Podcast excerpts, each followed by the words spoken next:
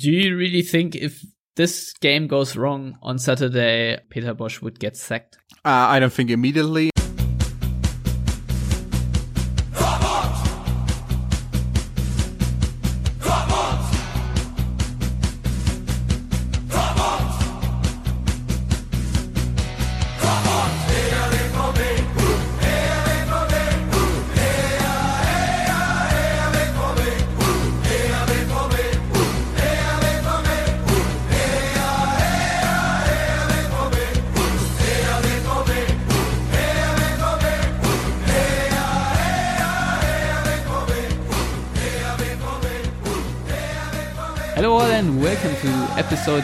13 of the Yellow Wall Pods. I'm your host Stefan Buczko, and yes, you just heard me and uh, Konstantin being absolutely certain that uh, Peter Bosz would stay on, but he did not. So, um, first of all, hello Konstantin, welcome to the show. hello Stefan. Uh, yeah, right. We we did we didn't expect that. But more stuff to yeah. discuss, I guess. Right. I, I, I guess so. Now, uh, finally, we can talk about uh, Peter Stöger being the new Borussia Dortmund coach. And since we already established that Konstantin and I do not have any clue whatsoever, we brought in two other guys. Also here, Matthias Zug. Hello, Matthias. Welcome to the show again. Hello, Stefan. And Lars Pollmann. Hello, Lars. Hello, Stefan. I don't have a clue either, but uh, thanks for the invitation anyway. But Yeah, we we, yeah. we double the amount of not cluing, not having clues. Yeah. Yeah. All right. So, Matthias, uh, since we just established that you must be the only one with a clue here, which remains to be seen, Uh-huh. and maybe, maybe uh, you can be the first to uh, tell us your thoughts on uh, Borussia Dortmund kicking out Peter Bosch after the 2-1 loss against Werder Bremen and bringing in Peter Stöger from Cologne. Well, I think before the Bremen match, I even posted on Twitter uh, if Dortmund lose, he's gone. And sure enough, um, he they did, and he was, and it was the logical step. Uh, it's unfortunate, you know. I think Lars said, you know, you, you you hate to fire the guy, but you kind of got to fire the manager because Peter Bosz seemed like a genuinely nice man. Um, so you know, from from the human standpoint, it's a real shame, but obviously the performances overall forced the move. Peter Stöger being available, obviously, uh, helped the situation, I think, uh, progress it a little bit more rather than if Peter Stöger would still be at Köln. Uh, I think overall, given how it's been framed and, and the contract he's been given to the end of the season, it's a it's a good move. I don't think it's a huge risk at this point because uh, the the team was floundering. So you know you make a change in hopes that it changes something. Of course, Dortmund won, but there's I don't think that necessarily has everything to do with this um, managerial change. But uh, I think it's it's a good move if he does really well. You extend his contract. If it's okay, you kind of look for uh, Julian Nagelsmann or somebody like that to come in in the summer. But it also is good for Peter Stöger, even if he only stays until the end of the season. He's got Dortmund on his CV. He can kind of rehabilitate his image as a manager that, to me, got tarnished this season because of the poor performances in Köln. But until then, he had obviously done really good things with Köln. So I'd say overall, probably conservatively said, a win-win all around. Yeah, I guess so. Lars, you want to chime in? Yeah, I don't know about win-win, but uh, certainly, in my opinion, a, a solid move. I think firing uh, Bosz was inevitable at some stage. I mean, we we've talked about his shortcomings basically the entire six months, even when the results were going Dortmund's way at the start of the season. We uh, always uh, talked about the cautionary tale of uh, Dortmund's rather poor opponents at the start of the Bundesliga season and, and not everything being as it looked. And I think uh, with an with a performance as abject as Dortmund's against Bremen, there was certainly no argument left whatsoever for Bosz. And I think uh, we talked about it in like the penultimate episode. I think if if there had been a viable alternative available to Dortmund's decision makers before uh, this early days of December, they they would have made the change uh, much sooner. Uh, so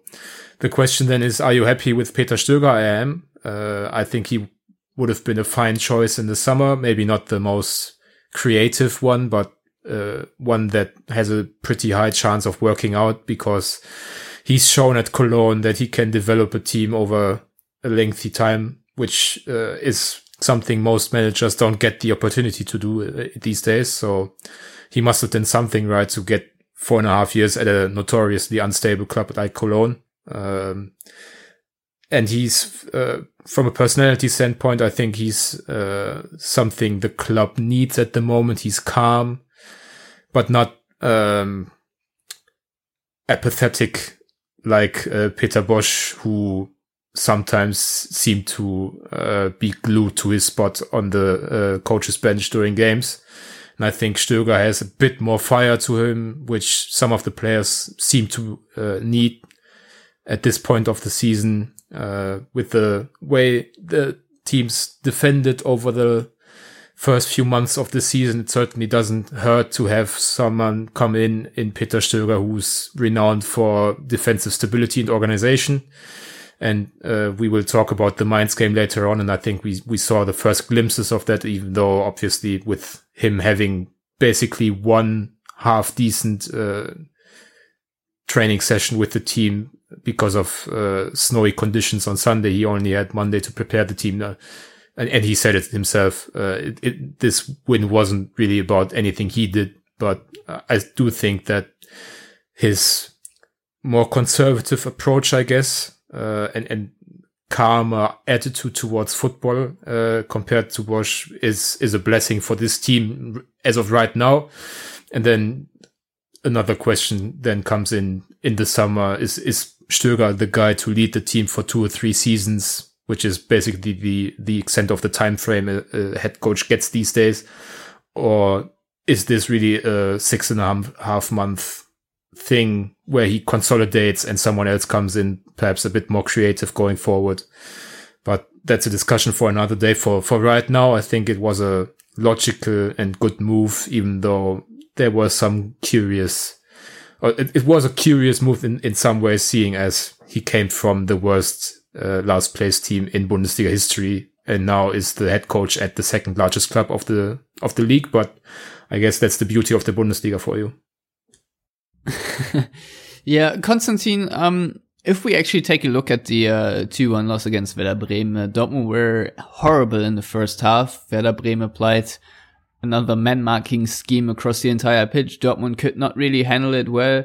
And after the game, Marcel Schmelzer had a very uh, long and uh, to some extent even epic rant about, uh, yeah, a lot of things calling the uh, first half performance, especially in absolute impotence toward the fans from from the team, and uh, more or less in between the lines said that the team wasn't really motivated to play in everyday Bundesliga life, and uh, if things work in the Champions League, they also should work on the Bundesliga stage. And yeah, took Werder Bremen's player as an example for how you move the, the strikers to uh, beat the man, maybe how to take on others.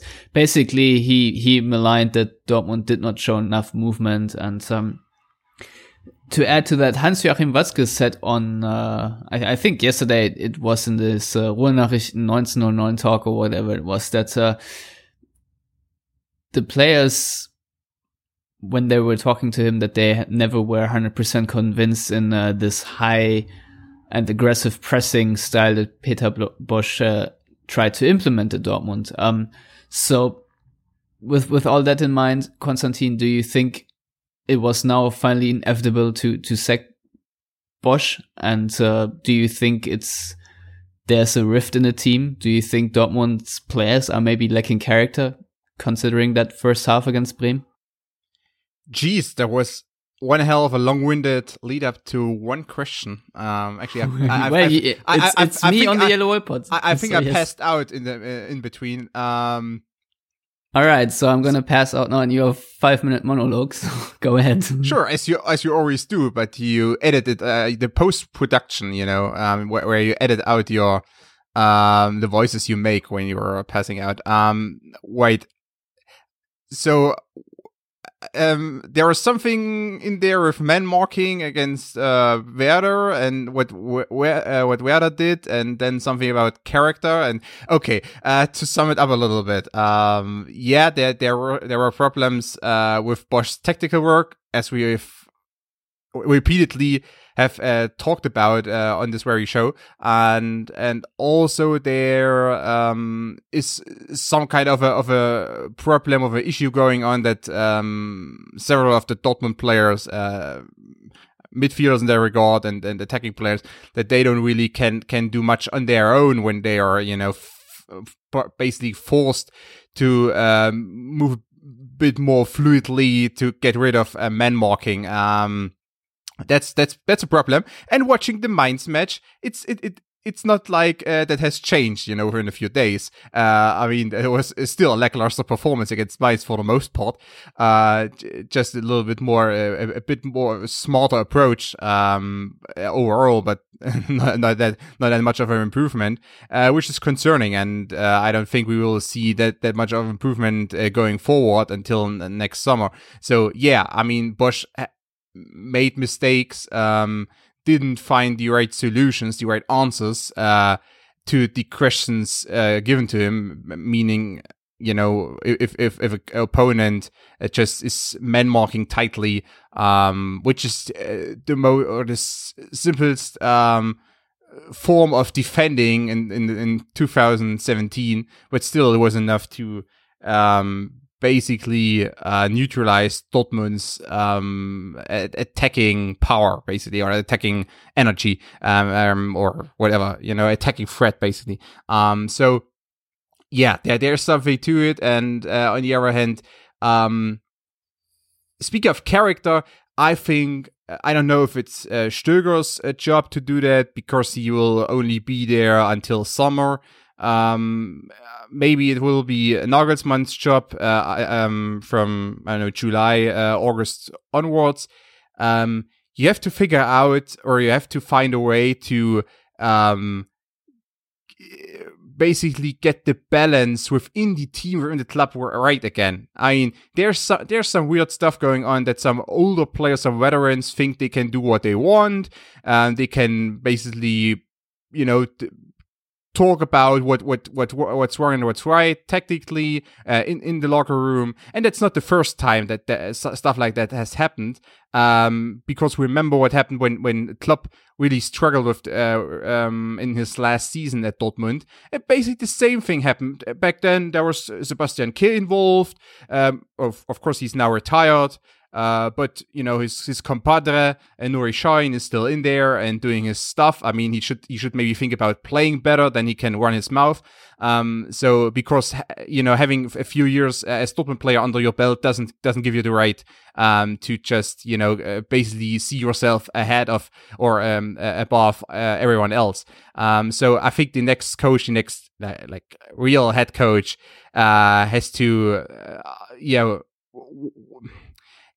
straighten out some guys, otherwise get rid of them. That's just one point I wanted to add. Fair enough. Uh, Matthias, in case you haven't passed out yet, um, what do you think Peter Bosz has, you know, what should be his first priority to, uh, Peter Stöger, of course, what should his first priority be in Dortmund? Should he fix the dressing room, as uh, Michael Zorc alluded to in the uh, news conference when they announced the switch at the helm, uh, saying that you know they need someone with a lot of empathy right now, or do you really think it's shoring up the defense? It's probably both, but on on the list of priorities, what would you rank first? I would suggest changing his first name. Uh, we can start there because I'm sure there'll be a few Peter Bosz isms when they mean Peter Stöger.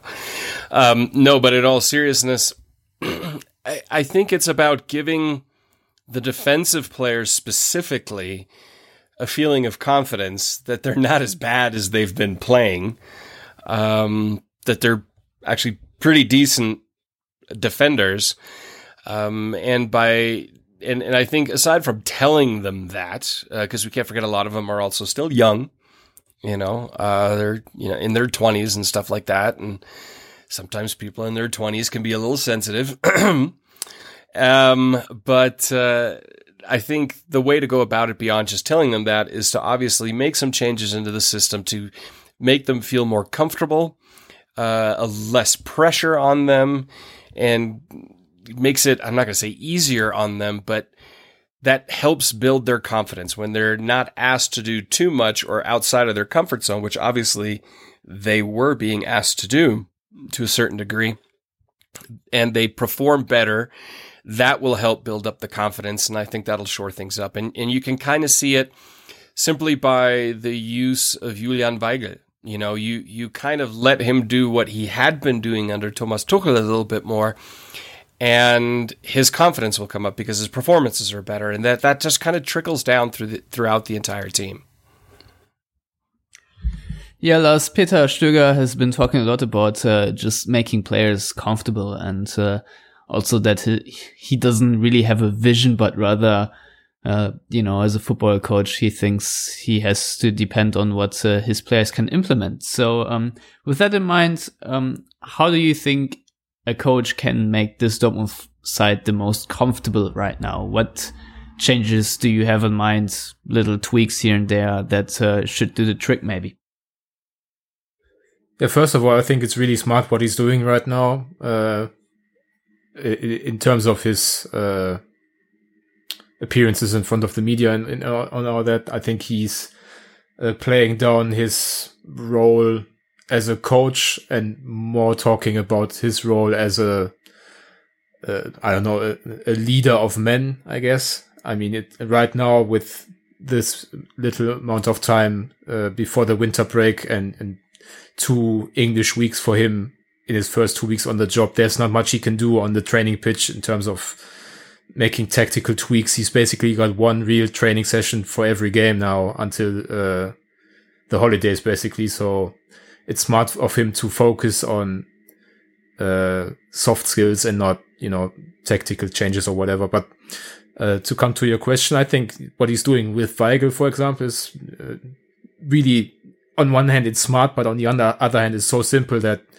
uh, I, I, still can't believe uh, Bosz never got around to doing that. Uh, and that is just playing players in the positions they're best at and, and letting them do what they're best at and, and, and and not uh, shoehorning them into roles they clearly aren't the best fits for. Uh, we've talked about the Weigl Sahin debate over and over again. Well, if Weigl can be Weigl, then there is no debate to be had because he's a much better player than Sahin. Uh, we've talked about Aubameyang being uncomfortable dropping uh, in the 10 space too often and, and being asked to partake in the team's uh, building of attacks instead of being the finisher, uh, where uh, Stöger will probably ask him to not drop back so much, uh, have a few fewer touches per game, but possibly get into the dangerous areas one or two times more often, and, and that can be the difference between uh, Aubameyang having a bad game and him scoring, which is basically what Aubameyang in a good game does. So I think what what uh, Stöger is probably going to do at least in these last two games, and then we'll have to uh, reassess after the winter break. I guess I don't even know if they have enough time in the winter break for for friendlies, uh, seeing as it's only basically one week this time.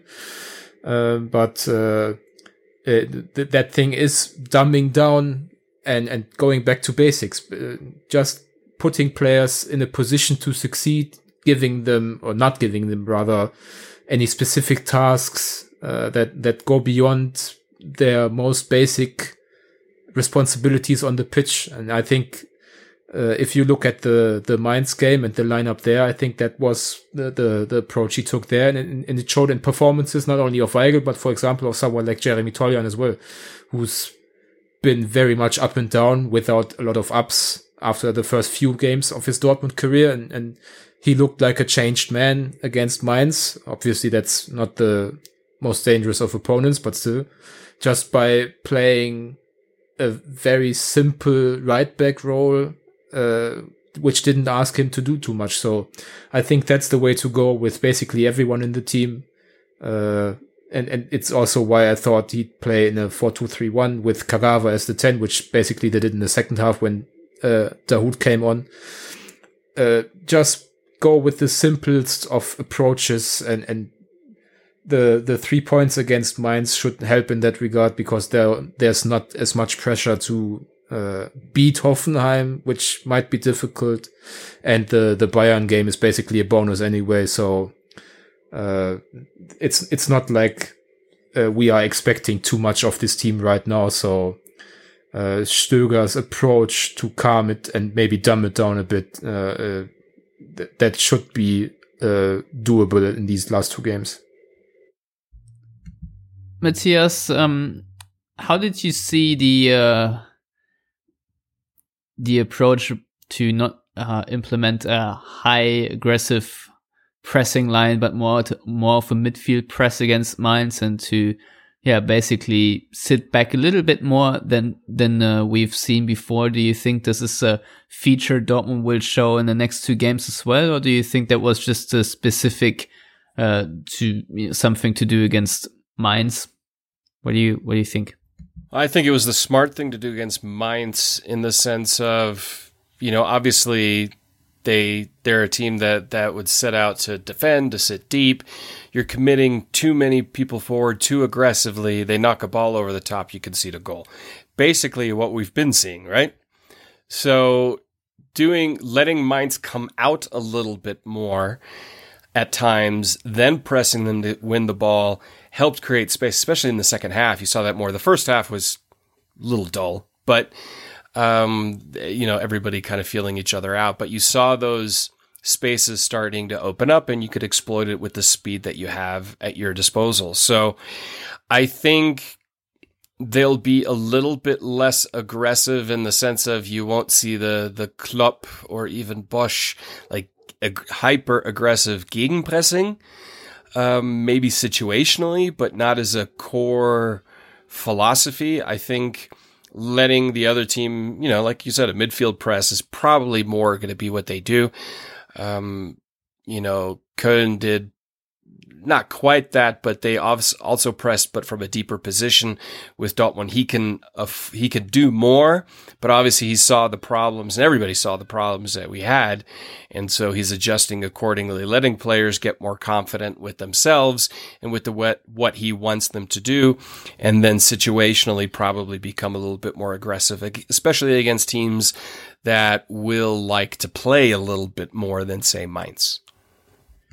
Yeah, that's uh, the the only thing. Uh, I mean, you can only beat what what's in front of you, of course. But Mainz is certainly not the highest benchmark. Let's put it this way. I thought they were pretty shambolic on on Tuesday night, but uh, maybe they would have been uh, better against the Dortmund team led by Bosz. Maybe they would have been worse. Who really knows? I mean, Leipzig, uh, Mainz just had a two-two draw against Leipzig, so um, that's an honorable result for them, I guess. And um, the thing is, we saw in the early 50 minutes or so that even if Dortmund are a little bit more conservative, uh, you know, you can't find a magic solution to, yeah, weed out all of their defensive problems, uh, you know, all of the sudden. That's just not how it works. uh, I think everyone remembers the, uh, non-attempt by Raphaël Guerreiro to head a ball away that Marcel Schmelzer just, uh, yeah, shot vertically into the air. That was pretty comical. And a couple of uh, seconds later, Mainz rattled the crossbar. And I think in the 12th minute or so, there was another chance. Uh, I don't, I don't know who it was, but he, he snapped the shot v- wide and, uh, yeah, was, was left wide open in the, in the box. Mainz attacker. Lars, do you know which player I'm referring to? Uh, seeing as Suat Serdar had the only three chances uh, from open play, it must have been him. Uh, but uh, overall, even though Mainz uh, were the more forceful side in the first half, I would say uh, they did they their only shot on target, and that depends on your definition. Was that attempt from distance from Serdar that went against against the crossbar and uh, Dortmund didn't allow a single real scoring opportunity, in my opinion, at least in the second half. So uh, after they settled down, uh, they they became more comfortable, obviously, and and also I think uh, what's interesting is that this was basically the exact opposite to the Bosz approach uh, by Dortmund in terms of how they spent their energy. Uh, under Bosz, they came out came out uh, guns blazing in the first half and then faded towards the the final third of the game and.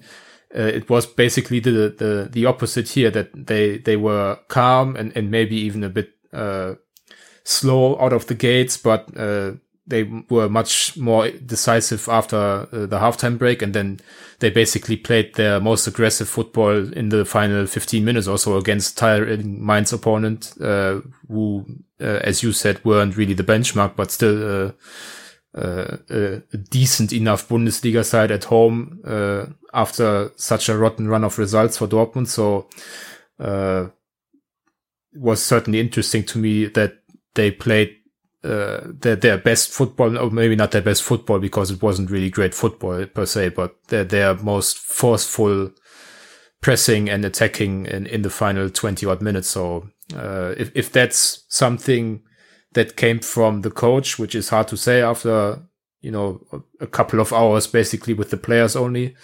Uh, that's something uh, I think that made a lot of sense for this game and might also uh, help them in, in some other games, even though obviously at some point Dortmund will be, will have to, to find football solutions where in this game they scored from a free kick and from Mainz throwing everything, uh, in front of Dortmund's goal. Yeah, definitely. So, um, Konstantin, if we if we look at Dortmund's overall de- development throughout the game, uh, Lars just mentioned it. Uh, you know, we we finally had the proof that Dortmund are not an unfit squad, but rather, uh, you know, if you are manage your energy levels a little bit smarter, then you also have some steam left in the final 15 minutes. So if we, if we look at it, I mean, Mahmoud Dahoud at some point came on the field, I think around, what was it, 70th minute or so. And, uh, can you walk us a little bit through what adjustments Peter Stöger took in his first game? You mean, um, mid game adjustments. So or, yeah, in game is adjustments. In, in That's a big topic since or Peter in, Bosz. Or in general. Um, so you, yeah. you, can start with them in general and then the in-game ones if you want. Yeah, I, think we've already talked a little bit about uh, general adjustments. I mean, yeah, yeah, a bit deeper and more present in in build-up. Um, Yarmolenko still uh, touching the sideline uh, repeatedly for no reason. Um, and that's why Toljan had to had to uh, use the inner lane more often, which is not his best role. Actually, it's it's not really uh, a suitable role for him, but whatever it was necessary because Yarmolenko has the need uh, or feels the need to to be in, in close to a touchline. Um, so yeah, I, I mean, as I mentioned, uh, the problem was that the midfield still um, was very static and there was no rotation. There was nothing going on basically in the, the fir- uh, throughout the first half or throughout maybe the first 60 minutes or so, which is, which is not good, uh, because it's still, um, it still hinders, um, Dortmund's build up, um, to be more, uh, forceful. Just, uh, if, if, you don't rotate, no, no fluidity, nothing. Uh, there's, there's nothing going on. Guerreiro and Kagawa. I mean, the, the, the the biggest movement Kagawa showed in the first uh, 45 minutes was that he occasionally dropped uh, back uh, through the right half space. There was it. it's, it's, yeah, next to Weigl, basically. Yeah, yeah, next to Weigl. But, but I, I think didn't you write in a column for T Online that Peter Stöger actually is a coach who uh, can make Dortmund's or or can make an attack very fluid. I mean, uh, comparatively fluid compared to I, uh, I, mean, obviously not after just being, yeah, you yeah. know, appointed after two days, but like right. in the long term, this is something Dortmund fans can look forward to. That the static mean, midfield that we saw in Mainz is not something that we'll see for the rest of the year. It, it, depends a little bit on his on his overall approach. I mean, um, but he he is able to do that. I, I mean, what, what I wanted to, when I wrote the column, what I wanted to do is um, to explain that uh, despite him being this defensive minded coach at Cologne the last, the past three and a half years, basically, um, that he has shown in, in the past, um, at Austria Vienna and also, uh, in his first season at Cologne, that he can do more than that, more than just, you know, a, a focus on defending. Um, and that he has some, some tricks up his sleeve, uh, as far as build up goes, but uh, we will see. We will see. Uh, I think after the winter break, they will tell us more about what he can do in, in terms of build up, in terms of a, a, attacking structure. Uh, but right now, I mean, it, it, looks or it looked as static as as under Bosz. Basically, what he did was was quite smart in the in the second half that he brought in um, Dahoud as basically the second holding midfielder next to Weigl or Sahin, um, which which was a, a, good decision because um, as as Mainz backline dropped rather deep, there is more space uh, to play a long ball into, and Weigl and Dahoud basically uh, let the counter pressing wave um, to, to to secure the, the second ball, you know, uh, to pick up uh, loose balls there in midfield, um, which which worked out quite well, and that was also one of the reasons why um, Dortmund could secure the result after they scored the, the, the free kick uh, or the, the, first goal um, after free kick. So um, it wasn't like Mainz uh, got all loose and and uh, just tried to um, or was not as dominant as they could have been against uh, the Dortmund side maybe two two weeks ago or so. Um, you know. Um, so yeah, that was something. It was quite smart uh, by Stöger, and once again, he, he basically proved that he is he is someone who understands, uh, especially d- defensive mechanisms, and um, I think there will be the the, the biggest uh, improvement uh, going forward. That that Dortmund's uh, defenders will will learn from him a little bit because uh, individually they they make too many mistakes, um, and also collectively um, there could be some improvement uh, in game or um, even before the before the matches that he can figure out how to basically neutralize um, opponents in in a more effective way than Bosz did. Because Bosz was all all about you know dominating um, and then uh, via counter pressing um, regaining ball position and then attacking again and again and again. Um, so I think Stöger is someone who uh, views the entire structure of a football match a little bit differently. Um, meaning that there there is there there can be a phase uh, during the match where the opponent uh, is the attacking uh, side of the two um, teams involved. So where you have to figure out how to how to have a um, basically a, a solid, at least solid defense without using counter pressing and without using a high press. Uh, although I have to say, um, I think a month or so ago, there was an atrocious uh, high high pressing going on at Cologne, where they had like three players up front. The uh, really up front, I mean, t- uh, 10 yards or 5 yards close to the opposing uh, penalty area, and the own backline was 20 yards uh, in front of their own penalty area. So there were basically, I don't know, 50, 60 yards of empty space between uh, the two lines of Cologne's uh, formation, which was, of course, uh, just horrendous, horrendous to watch. Last, you had an interview published on yellowwallpod.com with uh, Thomas Reinscheid, who actually criticized Peter Stöger's in-game coaching. Do, do you think that uh, this can still be an improvement over Peter Bosz. I know the sample size of one game we have is uh, very, very small, but uh, do you hope at least, or do you do you think that uh, this will dramatically improve now because we have criticized Peter Bosz's in-game coaching quite severely throughout the last episodes? Well, Thomas didn't really criticize uh, Stöger's in-game coaching as much as saying that maybe he's lost his magic touch a bit, which to me indicates that he was considered uh, a very good in-game coach and maybe just lost his way a bit this season. But I think the entirety of Cologne's season can basically be washed away as as it pertains to Stöger's time in Dortmund, uh, because the uh, qualities of the squads are so very different, and Cologne I mean, if you look at the teams they are putting on the pitch right now, that's that's not Bundesliga quality in too many spots. So uh, I don't know that uh, uh, uh an even higher rated coach than Stöger could have could have saved Cologne from themselves this season because the squad is not just not good enough, and they had uh, the extra wear and tear of European football and some internal turmoil. So I think this was just a doomed season from the start for Cologne. So it doesn't really,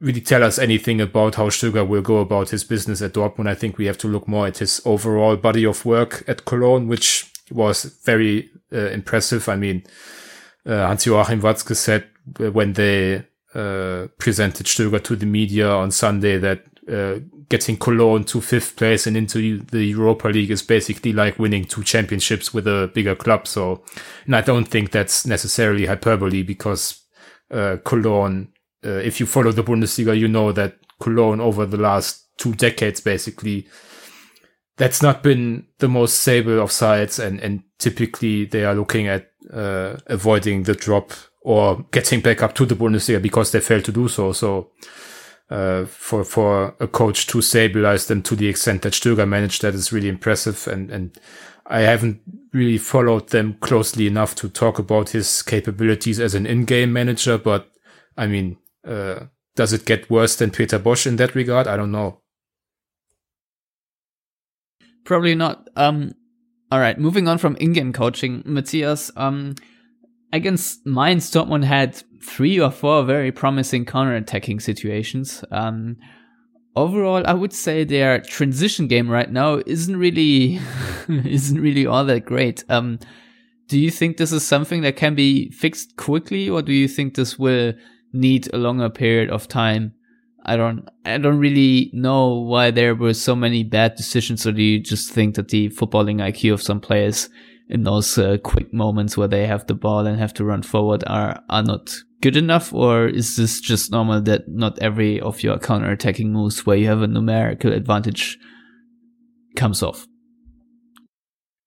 Well, so you're basically asking me if I should say that Dortmund players are stupid. I maybe I don't I don't know. no, I'm, I no. I, I mean, obviously, not every counterattack works, um, but I think a lot of it just has to come down to to the confidence of the squad right now. Um, give it time. I think it'll come. I don't know if it's something that'll change immediately. A few more positive results, and I think you'll you'll see them playing with more confidence, which sharpens the mind, lessens the, I guess, the amount of times that you second guess yourself. So you're more likely to make the right decision. You start second guessing yourself, you make mistakes. Uh, that's that's human nature. That's normal in anything you do. But if you play or work or do anything with confidence, you're more likely to make the right decision every time. Um, it was a little. I have to say, I was a little shocked by how sloppy the passing was at times. Uh, even when they saw the right pass, the pass just wasn't performed, uh, which surprised me a little bit because that wasn't really something that I registered as often before. And I think it just comes down to it's a new situation. Everybody's getting used to it. Um, you know, you got the right result. It, it, was this time. It was the right opponent at the right time. Um, and so I think give it time, give it the winter break, even if it's a pretty short winter break. I think you'll see those automatisms function better again moving forward. All right, fair enough. Um, Lars, any more points you want to make, or Konstantin, or you, Matthias, on that Mainz game, or shall we move on to preview Hoffenheim? Hoffenheim. All right, all right. Um, Konstantin, do you think with uh, Julian Nagelsmann being in the stands and taking note of every step Dortmund took in Mainz, um, with uh, the confidence boost that Dortmund now had after the first league win since September and everything, uh, they can go into this game as favorites, or do you think uh, it's it's still going to be very tricky because Mainz were just very very bad, and we should not be fooled by Mainz being bad, thinking that Dortmund could also now win against Hoffenheim. What do you think? I think it's a toss up basically. Um, uh, Hoffenheim when they beat uh, Leipzig pretty handily, uh, at least the the scoreline uh, would tell you that it was pretty handily uh, four 0 um, that uh, they were able to um, sit sit back and counter uh, Leipzig, who are who's also a side who is often struggling with uh, with you know building up plays uh, instead of uh, countering um, or press, pressing and countering. Um, so yeah, I think uh, Hoffenheim could do that again, especially in Dortmund, uh, in Dortmund Stadium. So um, that could, yeah, I, I could see them uh, trying to do that. Um, and I, I don't know if Dortmund c- could handle it very well at this point. Um, um, I mean, there is sure there is Stöger, and maybe he has some uh, effect uh, immediately, but uh, still there are a, lot of problems, and there's still a backline um, playing for Dortmund, and basically no matter who is a part of the backline, um, the backline will, will struggle here and there and will make mistakes. Um, and will not be positioned in in the in the right way um, occasionally. That just that that's n- nothing will change within a few days. Um, and it wasn't like Bosz caused all of that. Um, the backline had problems before him um, under Tuchel.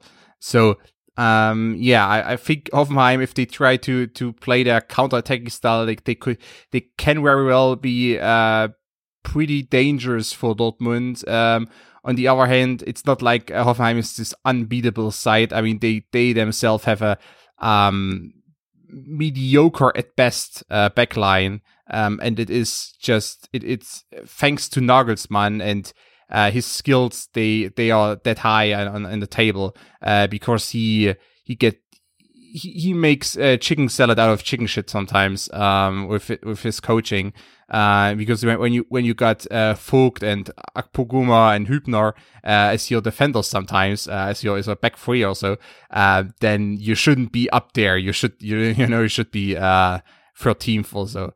Uh, um, so um, there's Nagelsmann who is like the, the wild card here, and may, maybe he has he, he took some notes uh, during the during the Dortmund Mainz match or Mainz Dortmund match, and maybe he he figured something out. Um, who knows? I mean, uh, in in a battle of two coaches, Nagelsmann uh, versus uh, Stöger, of course, Nagelsmann all day. Um, he's he's the better coach, um, at, at least uh, as far as tactics and strategy goes.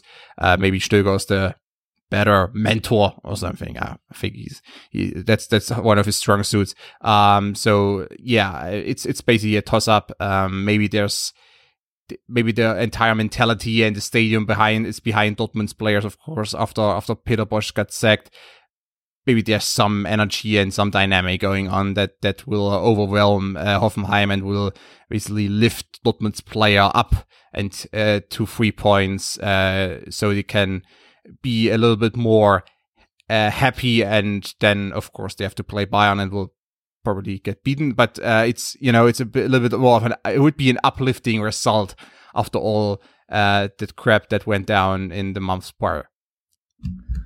Yeah, Hoffenheim only so far have registered two wins on the road, which came against Mainz and Cologne.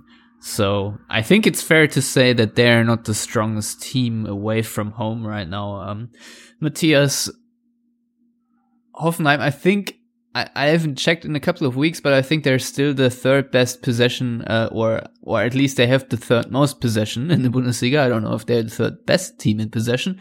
However, um, do you think that if Dortmund sit back and have a little bit more of a conservative approach, that this will actually play into Hoffenheim's cards, or do you think, uh, as Konstantin just said, that if they play more um, counter-attacking style, that uh, yeah, Dortmund Dortmund uh, are more in trouble. What do you think of of this game? Do you do you think that Hoffenheim will have more solutions up their sleeves to to be a danger to Dortmund and Mainz? And uh, if so, what kind of what kind of game are you seeing coming ahead of us? Well, that well, I mean that that Hoffenheim and uh, Julian Nagelsmann have more up their sleeve than Mainz and Sandro Schwarz, I think is kind of a dumb question. Yeah, fine. I think is okay. Fine. um, let's leaving that aside. Um, well, yeah, I mean, they could go about it one of two ways. Odds are, um, I mean, I, I don't know. I, I don't, I'm not in Julian Nagelsmann's brain, of course. Wish I was, then I could be making a lot of money as a manager.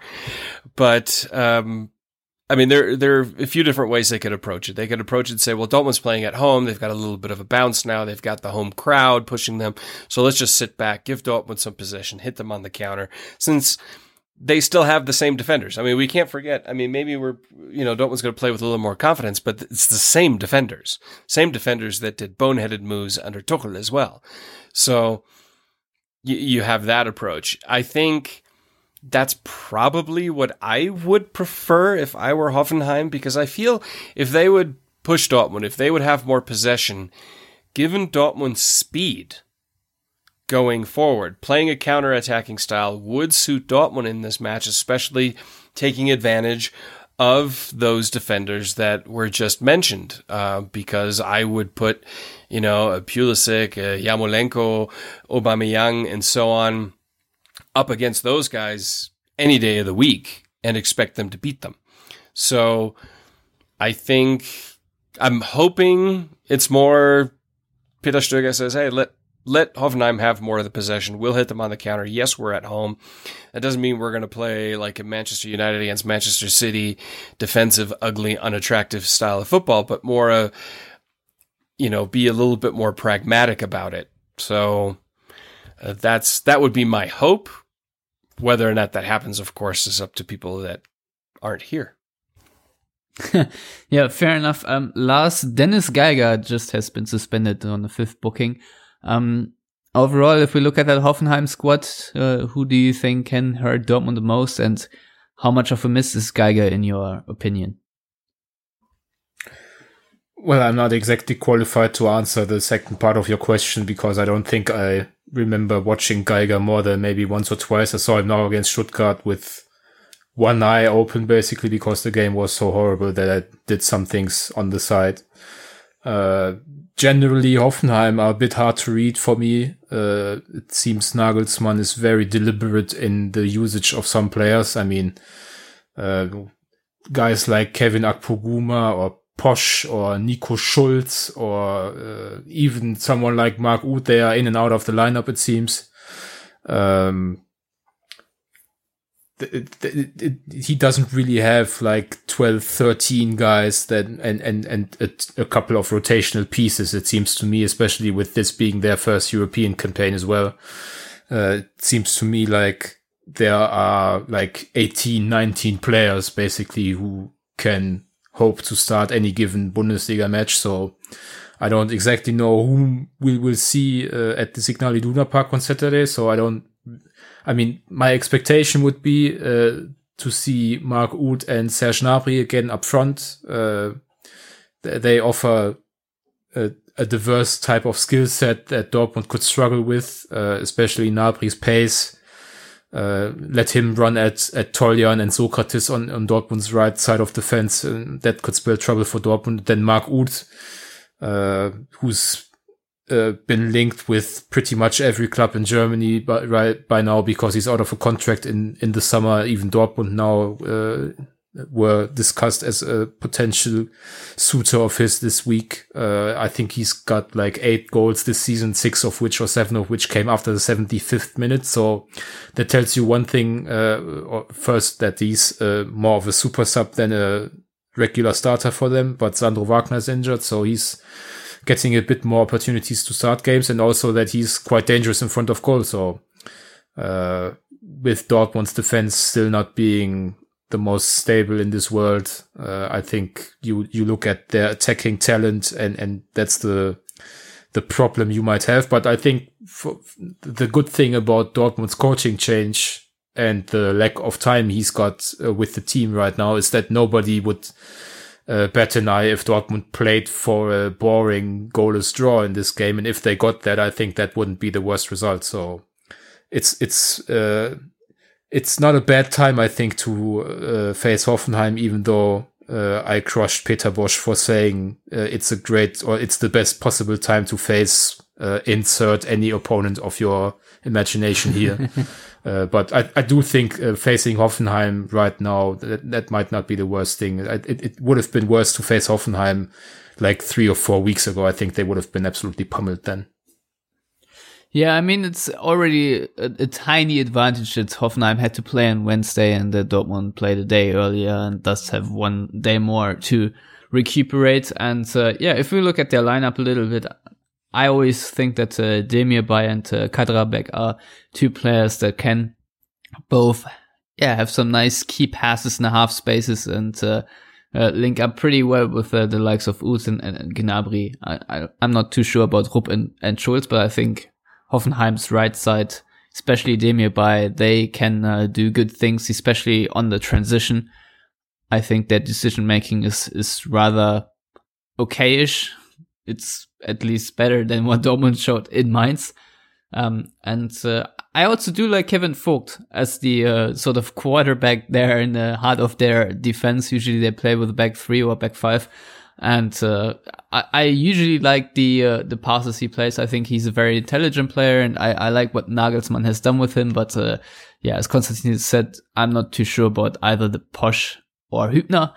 But uh, yeah, we will we will see how how things work out. I would say that if we look at both squads, they are both a little bit lopsided. That they have more attacking talent right now than defensive talent. I mean, Hoffenheim lost Süle in the summer, which arguably is a very big blow. Um, Matthias, how do you rate Baumann as Hoffenheim's keeper? To me, he's like very good, but sometimes he has some weird, weird moments.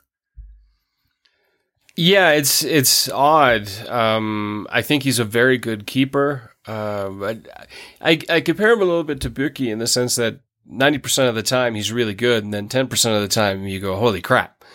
Um, and it's you know, no surprise that last season, when, you know, if you take Neuer out of the equation, statistically and overall performance wise, the two best keepers in the Bundesliga were Baumann and, and Bürki.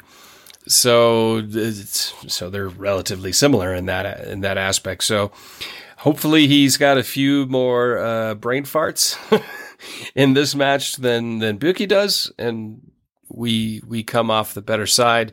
Occasionally, I think he also tries to make up for the fact that he doesn't have the greatest defenders ahead of him, and that can always hurt a keeper. And I think that's also hurt Bürki at times, where his defensive line uh, was kind of patchwork together or playing with no confidence. That he tried to overcompensate that and thus made more mistakes than he usually would. So. Um, hopefully this time Baumann's the one with the bigger mistakes than Bürki, and but I wouldn't count on it. It's not really something I bank on with either one of them. Fair enough. Konstantin, how can Dortmund defeat Hoffenheim? How can they carve them open? Where are Hoffenheim's biggest weak spots? I mean, one of the one of the uh, weak spots, or it's not a weak spot, but uh, attacking wise, um, it feels like 90% of their attacks uh, go through the left side. Um, it has changed a little bit because Nico Schulz plays more often. Um, when when Zuber was on the pitch or has been on the pitch, then uh, it it always it always was was one uh, lateral pass towards him, and then he had to try to make something going. Uh, you know, interacting with De- Demirbay or Amiri um, there on the left side, or maybe Kramaric, who is also a great uh, center midfielder, um, or under Nagelsmann. Actually, he's more of a center forward, but he plays as a as a advanced center midfielder under uh, Nagelsmann uh, frequently. Um, so what what you should do is if they again, you know, play through the left side over and over again, of course you can you can expose and exploit that um, by um, by either covering Schulz or uh, very tightly, um, or just you know uh, setting up some traps that uh, after the the pass is played uh, to Schulz or, or uh, then you got a pressing trap there, and and you isolate him with with uh, two players uh, with Yarmolenko and and Toljan, for instance. Um, So that that's one thing. Uh, another thing is uh, when when Hoffenheim is is uh, coming forward, um, sometimes, uh, especially with Demirbay and Amiri, or Demirbay and Kramaric as the advanced midfielders, uh, they leave uh, Grillitsch a little bit open. The, the, the holding midfielder leave, leave him a, a, little bit on his own there, uh, which of course creates space for uh, any transition attack you can set up after uh, winning the ball. So I mean, it would be uh, important that your wingers, for instance, uh, and and uh, Pulisic, that they are not as wide as as again as they did against Mainz, that they are you know that they are a little bit uh, one uh, positioned more narrowly, um, so you can exploit the space next to Grillitsch. Um, that's something they should do. Then Kader is, is a weak spot, of course. Um, that's why Hoffenheim is playing through the left side because Kader is the, is the weaker fullback of the um, usually, and also he doesn't get as much support. Um, so you can you can uh, try to isolate him as well if if uh, Hoffenheim spreads the attacks um, more evenly. Um, you can you can do that as well. So yeah, the fullbacks are, are weak spots, can be weak spots, um, either individually or, or technically. Um, that's that's that's another thing, and yeah, other than that, uh, it, it's uh, yeah. I mean, trying to trying to get in in one on one situations with one of the uh, center backs, uh, especially uh, Hübner or Vogt. Uh, Vogt is just not fast enough. Uh, Hübner is uh, average to good uh, or decent to good uh, center back, but nothing to rave about. Uh, is there. Um, is, is a great talent, uh, but still, you know, uh, lacking a little bit of consistency. So uh, even he can uh, be beaten in, in one-on-one situations. Uh, but I see having Vogt, for instance, uh, having Aubameyang against Vogt, for instance, in in situations that would be tremendous for Dortmund. Um, and if you can make that happening, then um, yeah, you should do that as uh, um, so our yeah, I think half spaces next to the holding midfielder or something, isolating the left side uh, or Hoffenheim left side, and also attacking or pressuring Kader Yeah, I'm still not sure about isolating Hoffenheim's left side, considering uh, I have my doubts when it comes to Andrei Yarmolenko's defensive contributions over 90 minutes. Well, and his yeah his positioning. But, but, you could so. use Kagawa, for instance. You know, Kagawa is the, as, as the right-sided uh, center midfielder. You can use him and and leave uh, Yarmolenko um, uh, up front or leave him, you know, uh, uh, in an advanced position, um, so he can he can receive the the, the first ball after uh, you you you have won the won the ball uh, against Schulz and Rupp or whoever is on the left side. So I mean, you can you can try that. Uh, yeah, you're right. Yarmolenko is maybe not the right guy to isolate um, Schulz or Zuber um, on, on out there. So, um, but Toljan and Kagawa could do that um, as well. And it's just you know Hoffenheim uh, do these left side attacks over and over again, uh, or I've done that uh, in, in, in many matches this season. So um, if they do it again, maybe not. Maybe they've uh, Nagelsmann will change something. But if they do it again, um, you can w- really try to make something happen. And um, I mean, there are other teams who did that, uh, for instance, uh, because it's it's pretty easy to figure it out. It's that the strength of Hoffenheim is that even if you figure it out, um, they often uh, play so fast and and you know one touch football, uh, which means Vogt to Sh- Vogt to Zuber, uh, super one touch pass to to, to Demirbay, one touch pass to to Uth, for instance. You know, it's that they picks they play so uh, so high speed that um that sometimes you can't catch them really. Uh, yeah, that's if, what Peter Stöger said at the news conference today. Okay. That he has analyzed Hoffenheim, of course, playing there with Cologne already, but mm. uh, he said even even though we knew what what was coming, they still defeated us because we had no chance of stopping that. Yeah, that's that's basically what, what, what they try to do, and and because Nagelsmann knows that uh, if they play a, a rather patient uh, precision style, um, that it wouldn't work with the players he has. I mean, even his best players, Demir and Amiri, uh, are better suited in a in a fast paced uh, uh, possession style, which basically is something Bosz tried to do, tried to employ at Dortmund. Uh, yeah, we, we saw that quite well. I think, especially in the games against Liverpool, in the, in the home match against Liverpool, what was the uh, Champions League qualifier very early on in the season where Hoffenheim had a lot of possession because uh, Liverpool were more on the back foot. And uh, even though it looked kind of good, they never really found any way to penetrate Liverpool in, in that game. And uh, eventually they made a mistake and Liverpool just punished that. And uh, I, I think this hasn't really improved throughout the entire season with Hoffenheim. And and, and won't improve uh, going forward. It's just uh, Nagelsmann doesn't have the right players. Uh, um, he has just Demirbay Amiri and even Grillitsch. Grillitsch is someone uh, not not your typical playmaker. Geiger, who's uh, as you mentioned, suspended. He's he's more of a holding midfielder, someone who can stabilize the system defensively.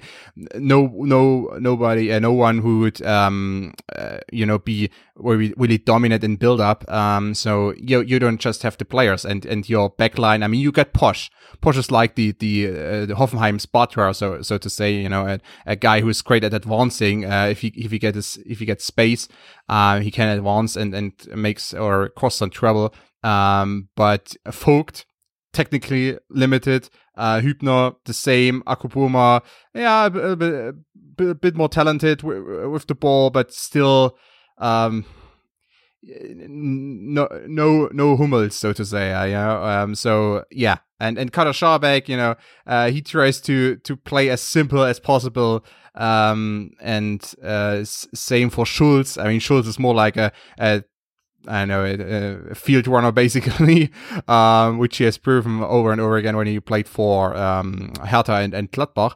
So yeah, you got you got really. Uh, as far as technique and, and passing play goes, you got rather simple players and and you know you need a rather simple style. Um, and you know credit to Nagelsmann that he still uh you know make it happen that they are playing for the Europa League uh, spots. Yeah, right now Hoffenheim are one point in front of Dortmund, of course. Um, if there's one attacking move I want to see recreated that Dortmund showed a couple of times against uh, Mainz, it was Julian Weigl and Shinji Kagawa in two instances, uh, just lumping a ball over the back of the def- defense, uh, in one instance to Aubameyang and one to Yarmolenko. I think this could work out pretty well again, uh, against Hoffenheim. And I think this time it may even come to a little bit more fruition given that both have a better first touch. um, um, Lars, anything left to say on that game, or should we move on to predictions? Uh, basically, we can move on, but I just want to make the point that I'm about fed up with uh, Yarmolenko's defensive contributions, even though he got better in the second half against Mainz, and I would really like Pulisic to go back on his uh, preferred right side uh, against Hoffenheim and maybe Guerreiro to play on the left wing. Yeah, that is that is true because uh, yeah, Yarmolenko was a liability at times in that game, and uh, there were a couple weird lateral passes into midfield where I thought, uh, not against Mainz, obviously, where I thought, well, this could cost Dortmund now the game against a better team, maybe. Often uh, Mainz couldn't take advantage, but yeah, the thing is, though, Dortmund's squad doesn't really have too many players available. I mean, I think Jadon Sancho is still out, Andre Schürrle wasn't in Mainz, and I think he's also still out. Stöger at least said that there is no player returning from injury, so I think uh, Dortmund are more or less forced to play with the same side. And um, yeah, well, well they, they, could they could use Guerreiro on the left side, Pulisic on the right, and Dahoud in midfield. Yeah, or even Sahin. If, or even if Sahin. No, no, no, no, no, no, no, no, no, no well, you, you, know, there's one match where, where where Weigl got you know got his his mojo back, so to say. Uh, you know, he got he got more. Uh, he was more dominant in build up. Uh, putting Sahin in that would destroy the entire thing, I think. Because then Sahin demands the ball, and you know how that works out. Matthias, someone made a point on Twitter. I can't remember fully why, but uh, fully who. But I think Lars retweeted it, and uh, the person said that uh, Yarmolenko's presence at the right side more or less suffocates the development of Christian Pulisic a little bit. Um, yes, he obviously didn't play his best game against Mainz on the left side, but um, overall, do you think that's a concern for for Pulisic that Yarmolenko too often uh, holds up on that right side and uh, doesn't really give Pulisic a chance to play on the side where he is, at least in my view, better? No, I don't. I think the person suffocating Pulisic's performances is, is Christian himself. Um, I mean, he had a flyer at the beginning of the season. He was also doing well for for for Team USA. Um, and then, you know, I he had still a couple of good performances after the whole World Cup fiasco, but he's really flattened out. And I don't think that has anything to do with Yarmolenko playing on the right. Um, I think that has to do just, I mean, A, like I said, we're lacking options. Uh, Yarmolenko is better on the right than on the left, and Pulisic is better on the left than Yarmolenko is on the left. So I, I think it's just situational. I don't think Yarmolenko is stifling Pulisic's uh, performances or his development. You can't forget he's still an incredibly young player that has a lot of hot and cold spells, as any player does, but specifically young players do. So I don't, I wouldn't give Yarmolenko quite that much credit at this point. yeah, fair enough. Uh, Christian Pulisic in, in too many games now tried to run headfirst into a wall of defenders, winning games by himself. I mean, this is also, I think, down to the uh, malaise Dortmund in that players, yeah, try to win things by themselves. That's not a phenom- phenomena only down to to young players.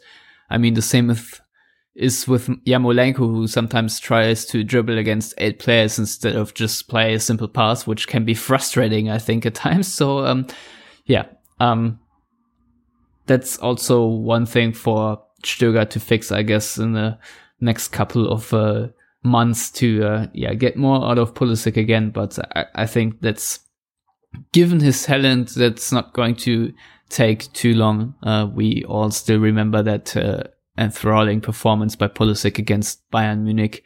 And uh, yeah, I think more of that will come in the future. Um, in the very near future, namely now, Matthias can predict the scoreline prediction, or the scoreline rather. I will predict the prediction of Yeah. a, predi- a predictable. Um, I'll go one all. All right, Lars. Yeah, I think these are two relatively evenly matched teams with uh, similar problems in terms of the unba- or disbalance in, in the teams. So I would say one all, but given the home field advantage and uh, maybe the boost of morale after the Mainz win, I'm going with a narrow and possibly undeserved, but nevertheless important 2-1 victory for Dortmund. That was also my prediction. So, Constantin, if you have a different one, Go Uh, ahead. One, one, one both. okay. So at least no one's predicting a loss. That's, I guess, all the confidence you have on the Yellow Report after the first win in months. So, Matthias, thanks again for coming on. Where can people find you on the internet? Uh, you can find me on Twitter at Matthiasuk. That is very nice. Lars? And after you found Matthias, you can uh, find me at Lars Pollmann. cool. And Constantin, where can people uh, reach you on the internet and uh, find your work? So bef- before they look up uh, Lars and Matthias, they should uh, at first uh, go on Twitter and type in cc underscore eckner. That's my Twitter account, and also check out spielverlagerung.com and spielverlagerung.de if German is your thing. All right, fair enough. In the meantime, they all should bookmark E FC because that's uh, where they can find the stuff I write. Uh, my Twitter handle is at Stefan Buczko. If you want to get in touch with the all of us, then do that on Twitter as well at Yellow Wallpod or on Facebook. And of course, you can always use our contact form on yellowwallpod.com where you also find our written contact. And if you want to subscribe to our show, do that via iTunes, SoundCloud, and Stitcher or your favorite podcatcher. And we will be back after the Hoffenheim match and before the last game of the year, which will be the uh, cup match against Bayern Munich. Until then, goodbye. Have a good day.